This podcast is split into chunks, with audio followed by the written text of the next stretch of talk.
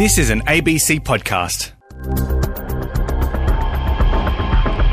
Communities on the Murray River are frantically sandbagging to protect homes and businesses against the second flood peak expected in coming days sandbag would be up there with sort of gold, silver in that sort of area. Um, so they're definitely a precious resource, but they're definitely being filled and then loaded onto trucks as quick as they're coming in. So um, precious resource, but at the moment we're uh, we're mining them pretty well.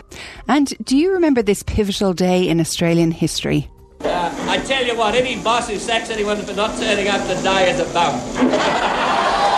I wonder if he did turn up. Well, we're going to take a deep, deep dive into a decades old mystery that harks back to that America's Cup party. I'm Sinead Mangan, and this is Australia Wide, coming to you from Whadjuk Country.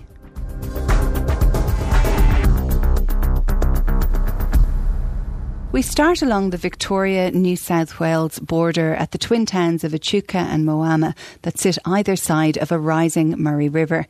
Residents in both towns are busily preparing their properties for a second flood peak expected in the coming days. Romy Stevens is our reporter on the New South Wales side of the river, which is Moama. Romy, Romy a busy time there along the Murray River as people sandbag around their properties and build levees and get prepared. What's it looking like where you are at the moment? Sinead, there's quite a flurry of activity here in Moama at the moment because people are just frantically trying to build build up sandbags and take them to houses and then build up sandbag walls around their houses. I'm currently sitting right beside the sandbag packing and pickup point here in Moama. It's right next to the bridge that joins Echuca and Moama, and there are people of all ages in there and they're gathering up the sandbags, they're putting them into cars and onto trailer, and then they're taking them out. As I said, it's just a bit of a buzz of activity, and there's all there's kids in there, there's males, there's females.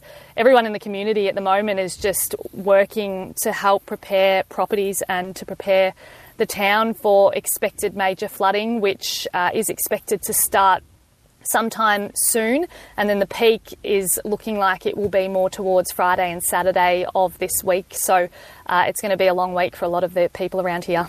That's backbreaking work, you know, filling sandbags, hoofing them onto a trailer, and away you go to come back again um, uh, when you're trying to protect your house. How are people going? Like, what's the energy levels like? yeah, people are remaining pretty optimistic, I must say, but they are tired, a lot of them. There were some young kids we spoke to earlier today. They've been up since pretty early this morning, six, seven o'clock. They've been delivering sandbags all day. Uh, and you know, they were in their teens, they're not used, and they said they, we've never seen anything like this in this, in this town. So um, they're, they're pretty tired, but there is a lot of optimism around, and there's such incredible community spirit. I've had residents today actually break down in tears just because they are so grateful and so thankful for the support. There's people that are delivering sandbags to houses and stacking them up against the walls of houses, and the homeowners don't even know who they are. And mm. they just say, you know, we can't believe these random strangers are just coming to help us. Um, and then it also depends on whereabouts you are in Moama. There's some places that are within the levee, there's some pe- places that are outside the levee, and a lot of those houses that are outside the levee, the owners are much more anxious and they're really scared about their properties being impacted. Romy, you mentioned that there are people outside the levee and, and that those people are nervous. Can you explain that and, and will there be help for them? Yeah, we went to a street, a residential street today, and the actual road has is part of the levee. It's raised, and on one side of that uh, were some houses that were next to the Murray River, and the other side was inside the levee, uh, and those houses looked like they could potentially be safe. So um, it was the ones that were outside of that levee that they were just saying, yeah, we're we're really scared. Um, but they they've prepared their properties extensively and have sandbag walls, and the ones inside the levee um, haven't quite done as much preparation. Uh, and really, all the support in town is going towards those people outside the levee. That's where a lot of the sandbags we found have been going today. Now there are evacuation orders in place for people in Moama. How many people are affected by those? Yeah, so we've got um, there's evacuation orders near the town, um, so mainly towards the eastern side of town, and where those evacuation orders are, there are hundreds of residential homes we've been told that are impacted by that. Um, but then there's also the evacuation orders kind of go um, stretch along the Murray River up towards the north northeast of Moama. So the Murray Valley Regional Park um, and also the Cummeragunja community, which is near Barmah. That's an Indigenous community. Um, it's about half an hour from Moama, and that community there has been evacuated. We actually passed by there on the way down to Moama um, earlier, and it was very quiet around there. Most of that community, there was about, I've been told, around 60 people within that Indigenous community there that have been evacuated, um, and most of the people within there have, have got out. So it was very quiet around there, and the river was quite high. Um, East, which is also northeast of where I am now in Moama, there's also an evacuation order there for Picnic Point. And in terms of the rainfall, I believe it's quite bright where you are now in terms of the weather. When are you expecting more rain? Yeah, I'm looking out the window now and it's blue skies at the moment. It has been quite a nice day here, but we've seen some of that rain falling um, further north of New South Wales. And if you check out the radar, it's been around there um, as of today. That rain's now expected to move further down south towards where I am on the New South Wales Victorian border over the coming days. Um, I guess the kind of the scary thing is that it's not exactly clear how much is going to fall and where it's going to fall. And that's crucial in determining, you know, exactly which communities are hit harder.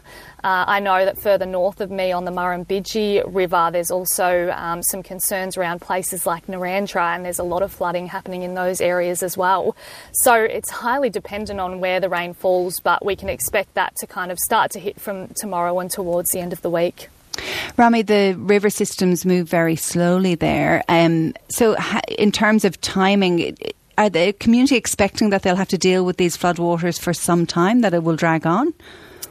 Yeah, and it, again, it's really, it really is highly dependent on the rain that we get in coming weeks. I mean, I feel like it's been weekly and fortnightly bursts of rainfall around here um, in recent times. So this could drag on for a matter of weeks. There's a rural fire service base camp that's set up in Deniliquin, and they're expecting they've got a lot of workers that are coming down from there, and it's a good place to set up there. But they're expecting to have that open for a few weeks.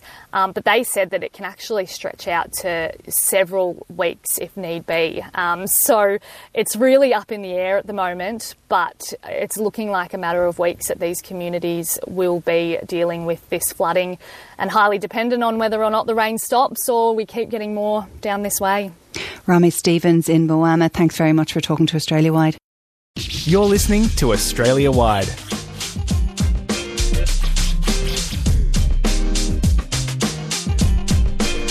On ABC Radio. Yesterday, on the way home from work, I cycled by my nearest ATM machine to get some cash out. It was uh, boarded up, it no longer exists. And there was no explanation. The big bank was no longer providing that service to me its customer.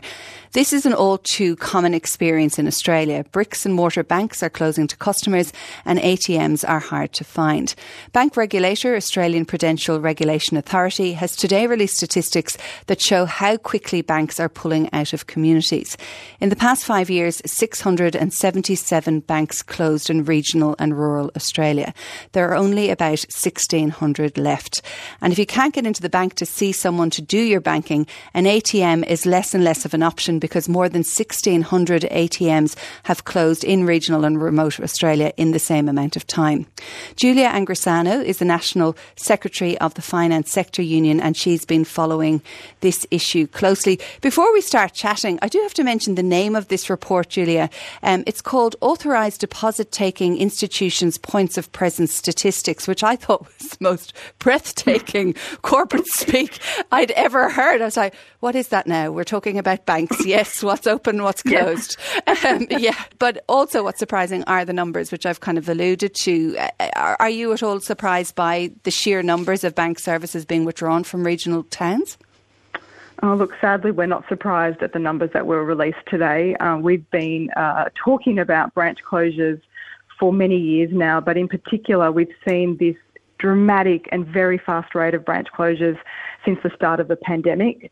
Um, so it's not surprising, but it is very concerning because we know that the impact on a small regional or rural town when the bank closes its doors it's really significant. It, it has a devastating effect um, on that community in terms of their, their access to banking services.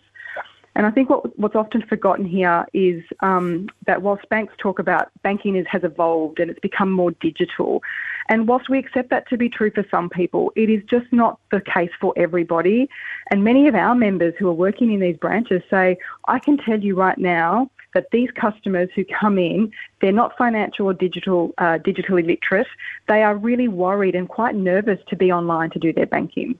Many older Australians who don't, um, who won't be commuting to, you know, sometimes hundreds of kilometres um, to get to the next town to, to, to get to a face-to-face bank. So we're, we're, forgetting about our older Australians, our, our disabled Australians, our Indigenous communities, and we, why are we forgetting about them? Really, at the end of the day, this is just a decision which is based on profits and has very, very little to do with the people in these local towns who need a bank. But the banks would argue, though, that they've they have streamlined it. The reason to push everything online is you can do everything online. Is it not fair enough for the banks in their business model to do it that way? Yeah, and what the banks haven't told you about their business model is that they have deliberately forced customers online over the last few years. So our members who are working in the branch have had targets that they've had to achieve, which is essentially migrate a certain number of customers to digital. And if you don't do that, and if you don't achieve that migration target, then we are going to place you on a performance management plan. So workers are really stuck in the middle, having to put, push their customers onto digital, even when their customers say, we don't want this. Um, and if they don't do it, then they face losing their jobs. And guess what? Now that they've achieved those numbers for the banks, they are facing the loss of their jobs because their branches are closing. What about um, customers themselves? Are they voting with their feet and going elsewhere, or is there any options? Look, banks make it um, very sticky. They know, we've seen data that shows um, that when a bank branch closes, they don't actually have a lot of customers who leave because everything is, is with your banking, whether it's your home loan through to your, um, your insurances, they're all connected. And so it's overwhelming for customers to make the big decisions about how to unravel all of that and, and perhaps find another local bank or a community bank. So I would say that based on what we've seen, customers don't, don't kind of necessarily move. And that's just another justification for the banks because they don't miss out on very much. They've got some upset customers for a little while, some pretty angry mayors.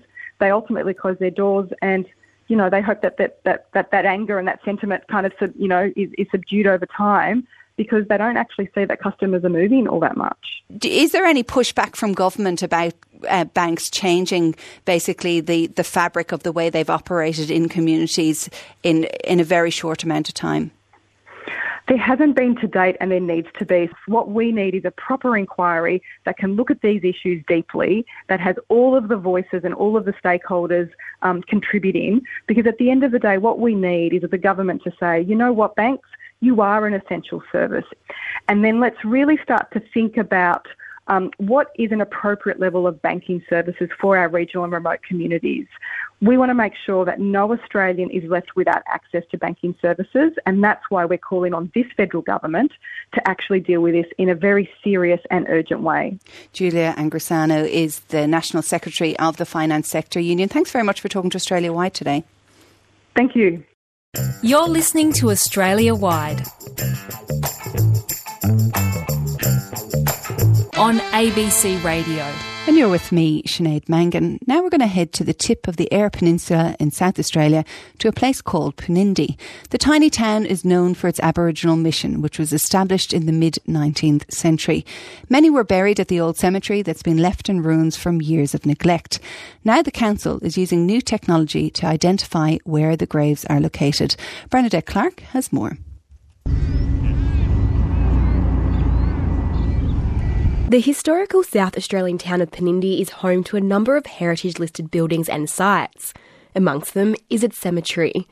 After years of neglect, it is now covered in rabbit holes, weeds, and the ground is slowly eroding. The Poonindie Cemetery holds the bodies of many Eyre Peninsula settlers, as well as First Nations people that lived in the mission after being taken from their lands. Now, following lobbying from ancestors, the local council is restoring the heritage listed site. Kaurna woman Heather Cox says it's a great relief that work is finally being done. For decades, she and her family have been trying to get as much information as possible from elders to locate who is in the cemetery. We'd had about eight generations till now since we arrived we were taken to Poonindie Mission. So all bar one that was on Poonindie Mission is buried out there, but we don't have any headstones or any markers to say where any of them are. For First Nations people, the Poonindie Mission holds painful memories. They say it contributed to the erasure of their language and culture. We have a record, an incomplete record of who's buried there. Lots of names we know are missing from that, but we just want recognition. So just to be able to go to the graveyard itself and know that we're visiting them without standing by their grave is still a, a huge step forward for us. A ground radar penetration survey is needed to locate where the gravesites sit. Flinders University archaeology professor Heather Burke said the equipment sent a pulse through the ground to various depths.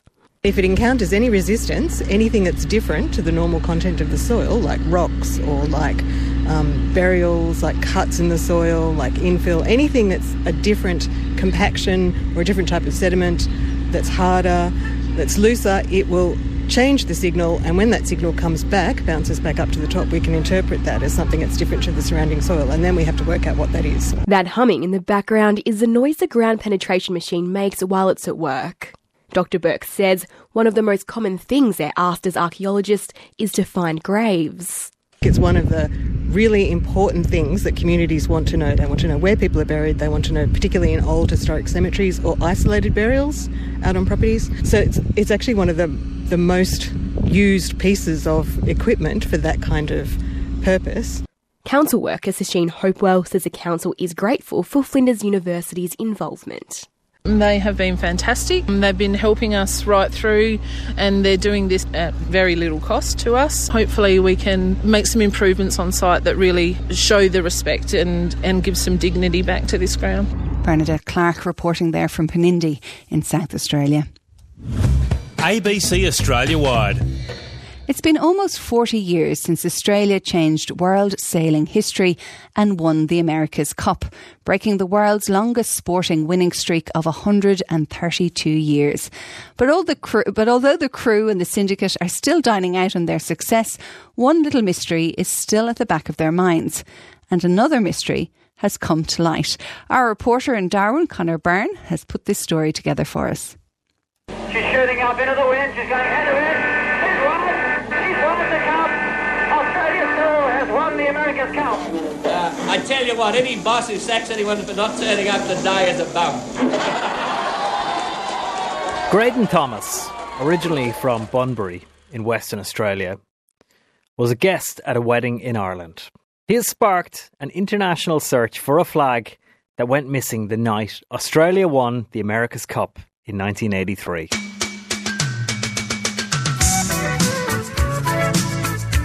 The reception was held at the Skerries Sailing Club.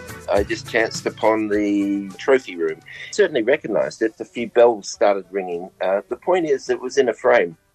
And I wondered why. You know, Boxing Kangaroo from 1983, obviously it's a collector's, but why would this one be in a frame? My father was best friends of the bosun on the tender to Australia 2. His name was Newton Roberts we had a ceremony for him just to surprise him when he arrived back to Bunbury. He made a speech. The day after the celebrations, he went back to the Black Swan to clean up.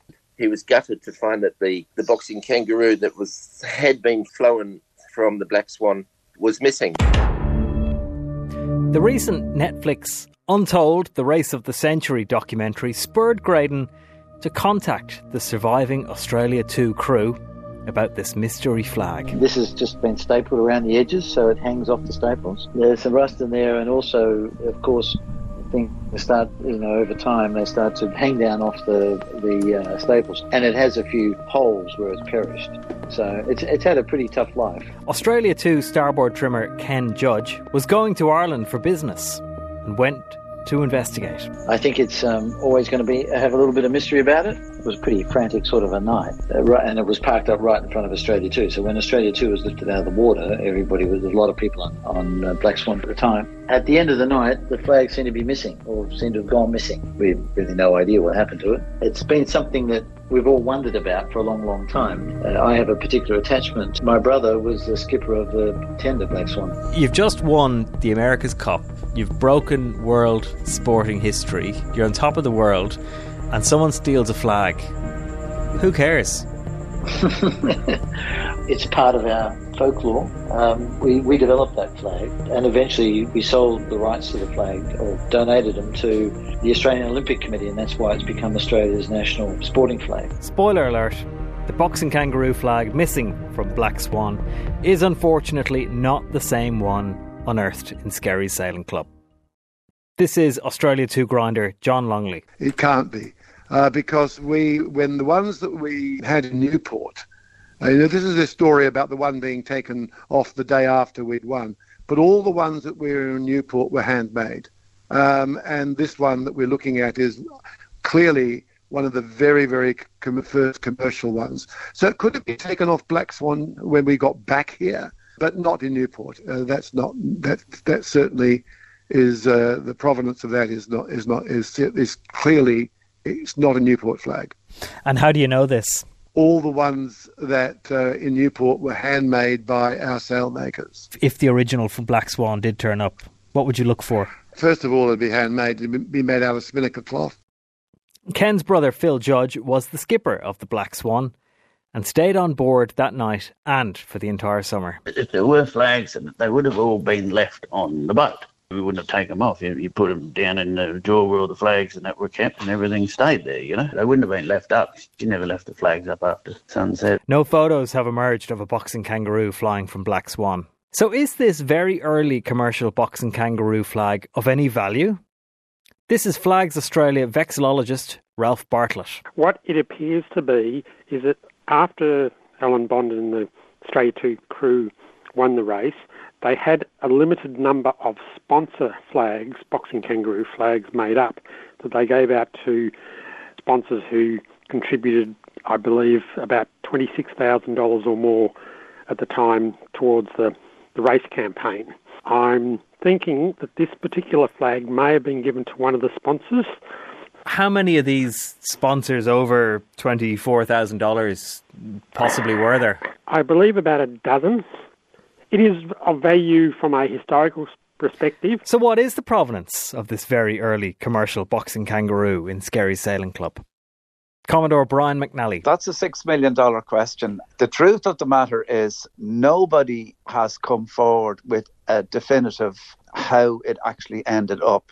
And unfortunately, there's no indication of any description on the actual flag itself as to where or who donated it or when it was donated. So, what happens to the Skerries boxing kangaroo now? If the decision is that it stays where it is, we'll give it its pride a place. You yeah. know what I mean? We'll we'll we'll we'll get it fixed in a, in a proper place and maybe try and get a little bit a short bit of history with it if we can.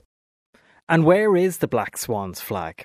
John Longley again. The chances of it turning up, I think, are pretty remote, considering that obviously someone must have nicked on, on board them that, that night and souvenired it. And whether that particular flag will ever turn up or not, I, I doubt. Is it possible that after several cupfuls of swan lager, that the, the Black Swans boxing kangaroo was handed over to a well-meaning yet opportunistic person in good faith? Oh, I suppose so. Gosh knows. Or is it possible that Liberty skipper Dennis Conner had a little tanty, ripped it from Black Swan? I think I think poor old Dennis had enough problems on his own. But I personally just find it fascinating that an event that was won by people on the other side of the world is resonates so much right around the world. And there you are in, in Ireland, a very very early boxing kangaroo flag being uh, being uh, you know, preserved and looked after by this lovely little yacht club. And it is a lovely yacht club. That was Australia 2 crew member John Longley AM chatting there to our reporter Connor Byrne. Lots of questions and not very many answers. Maybe you know a bit about what happened to the Black Swan flag almost 40 years ago, or you might even know where the Skerries flag comes from. I'm sure Connor would love to hear from you. You can read more of his story on uh, Australia Wide's webpage on abc.net.au. And that's Australia Wide for this Wednesday. I'm Sinead Mangan. I hope you have a lovely evening. Cheerio.